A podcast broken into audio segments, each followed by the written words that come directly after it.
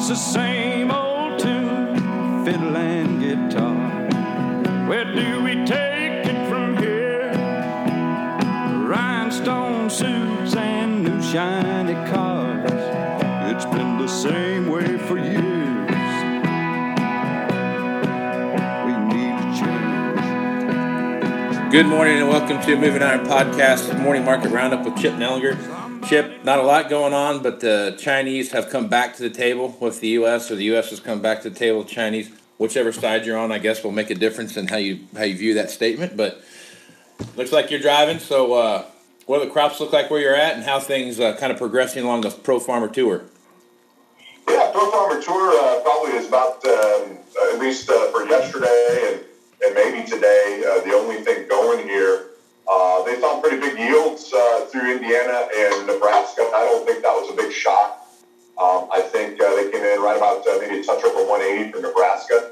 And keep in mind, they only do the, uh, uh, you know, there's a big discrepancy, I guess, how they do Nebraska because um, the tour they do is uh, more non-irrigated than irrigated, which is opposite of what Nebraska is. So usually there's about a 15 bushel fudge factor there. So that would be right uh, if you add the 15, 195.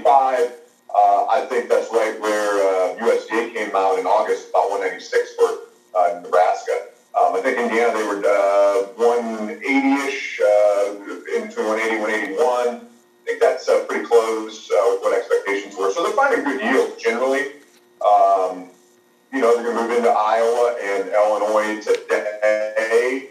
Uh, I don't think we get the state, uh, both those states, it takes them two days to get through Iowa and Illinois, both, I believe. Uh, so we won't get the state totals tonight, but we'll at least get a lot of reports on what they're finding. Uh, they're going to see a little bit of everything. Um, you know, Western Iowa is, I drove through the other day, and uh, it looked to be a little bit rough to me. You get to central Iowa uh, and eastern Iowa, it gets better.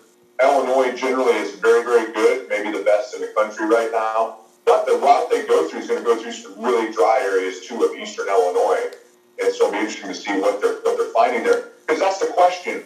Uh, a lot of guys are asking themselves here in Illinois. We started off some of these areas like best ever, like well better opportunities and chances than a year ago, which a year ago was a record. And then some of these areas have had an inch or less of rain uh, since the first of July, and so uh, you know crops dying prematurely. What did it do to yield? You know, I, I'm not saying it's a disaster on yield, but it definitely isn't going to be full potential that it looked like uh, two months ago in some of these areas of Illinois, uh, eastern Illinois, and kind of north central Illinois. There's pockets, and I'm talking this. This isn't a small pot. I mean, it basically goes from well into Indiana, northern Indiana, across east central Illinois, central Illinois, almost all uh, all the way to the Mississippi River. So, you know, uh, uh, you know, which that pro takes into account a big chunk of that area. So we're going to have a better feel for uh, maybe what this dry spell has done to that crop and yield potential.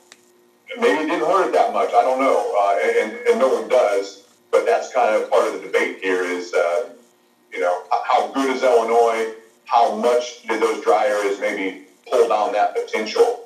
Uh, so we'll get a lot of information here in the next couple days. China trade talks are starting. Uh, obviously, that's a huge, huge issue to the market, but it may be into next week before we get, uh, you know, many more details on that. So it's going to be a wait and see there.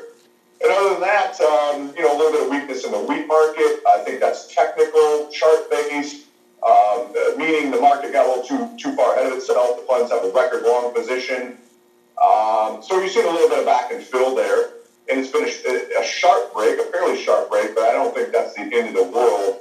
You will eventually find some support here, but that weakness in wheat spilled over a little bit, uh, weight on corn, and these pro farmer, um, you know, yields. They're not shocking, but they're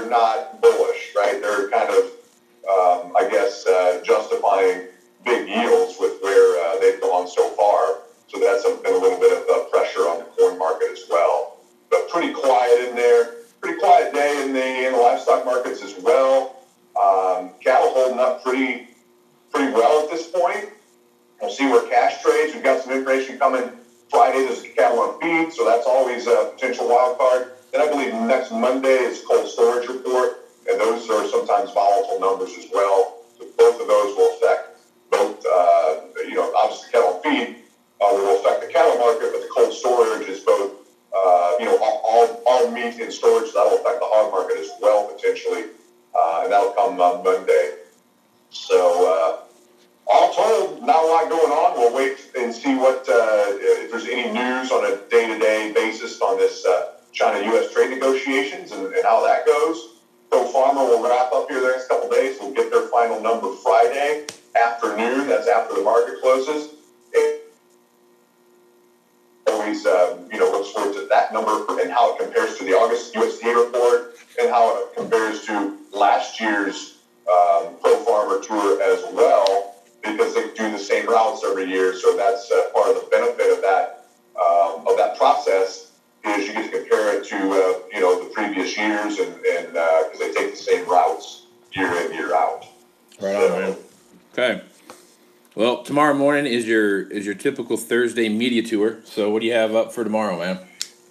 Is. I do. I do a lot of media stuff. Uh, what do we got? We've got about uh, seven forty in the morning. We've got uh, Sirius uh, Rural Radio. Um, I do the uh, the morning markets uh, right on the open at eight thirty on WNAX with uh, Michelle Rook. I do about a ten ten little spots on uh, RFD TV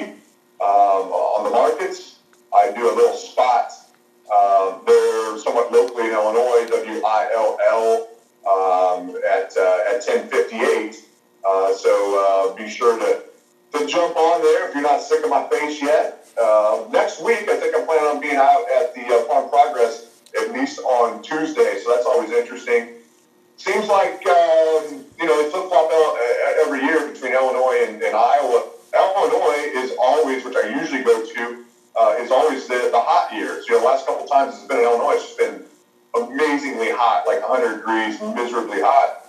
It looks like um, you know, and when it's in Iowa, it's usually cooler and you know massive flooding and a mud fest. So it looks like that's not going to be, uh, at least from a from cooler perspective, any different. So We'll be at the Farm Progress Show uh, uh, Tuesday, and uh, then harvest is going to start in short order. We're heading down to Southern Illinois right now. Probably uh, within the next week, they're going to be starting corn harvest down there.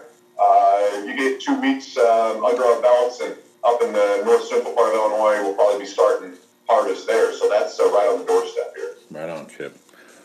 Well, always stuff, a lot of stuff going on. Always uh, got some volatility in the market, and if you don't, have a plan. You should get one figured out, and Chip's the man to get it figured out with. So, Chip, if guys want to work on that plan with you, how would they do that?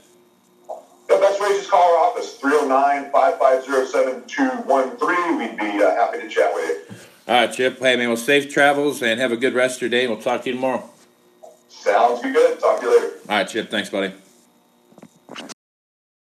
Moving Iron in the 21st century.